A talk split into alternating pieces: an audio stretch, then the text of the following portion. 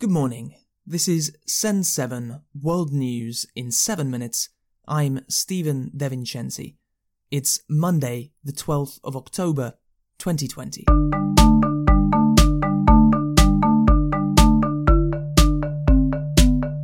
Starting in Asia today, Armenia and Azerbaijan signed a ceasefire on Saturday after continued fighting in the Nagorno Karabakh region.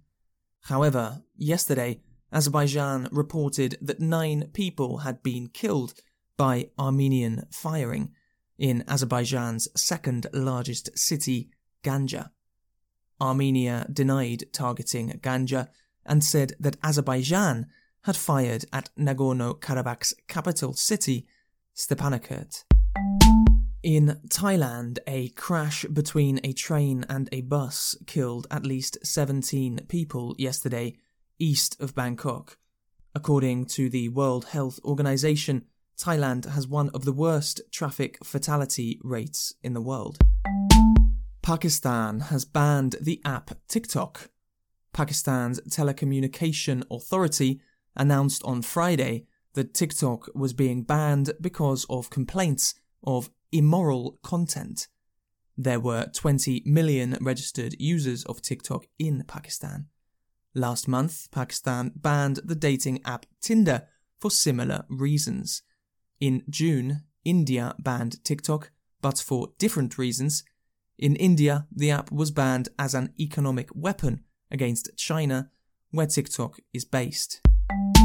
In Tajikistan, there was a presidential election yesterday.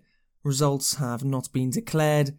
However, President Emomali Rahmon is expected to extend his 28 year rule. According to the Democracy Index, Tajikistan is one of the world's most authoritarian countries.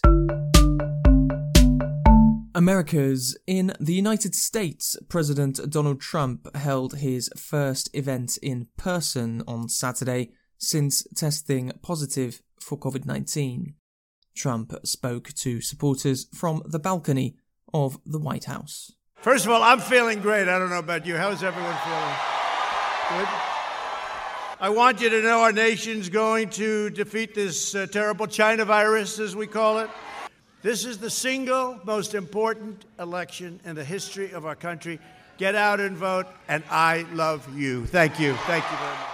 Yesterday, in an interview with Fox News, Trump said that he was immune to the coronavirus. Presidential candidate Joe Biden spoke at a rally in Pennsylvania on Saturday night. Biden blamed Trump for the situation of the coronavirus pandemic. More than 210,000 are dead, as was pointed out.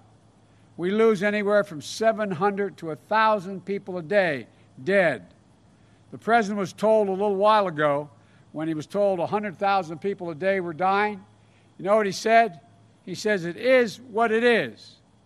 Well, it is what it is because he is who he is. More than 7.5 million Americans have been affected, infected, and counting.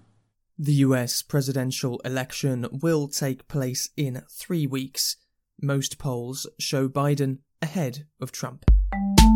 Mexico's President Andres Manuel Lopez Obrador has written to Pope Francis asking for an apology for the role of the Catholic Church in the colonization of the Americas 500 years ago. The Catholic Church played an important part in the Spanish conquest of the Americas, including the attempt to convert indigenous people to Christianity.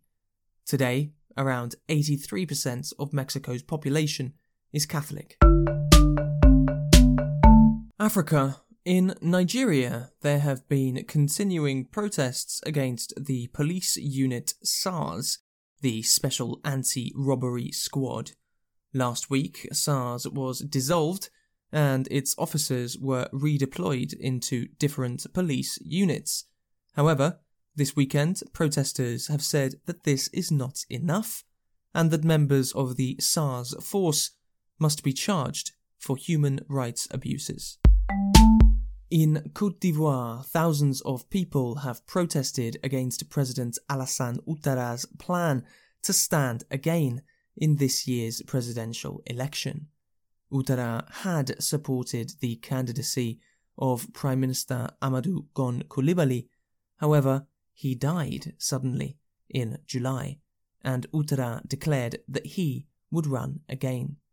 The opposition says that Ouattara is violating the Ivorian constitution that limits presidential terms to two. Europe. In Norway, the Nobel Peace Prize has been awarded to the World Food Programme.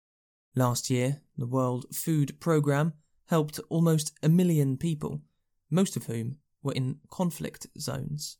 The Norwegian Nobel Committee has decided to award the Nobel Peace Prize for 2020 to the World Food Programme. The World Food Programme is the world's largest humanitarian organization addressing hunger and promoting food security. And in France, in tennis, Rafael Nadal has beaten Novak Djokovic to win the men's French Open. Nadal has now won 20 Grand Slams, the most to have ever been won, the same as Roger Federer.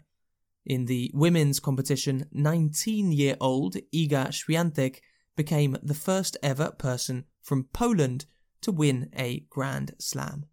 That's your world news in seven minutes. Read the transcript of today's episode or listen to past episodes at send7.org.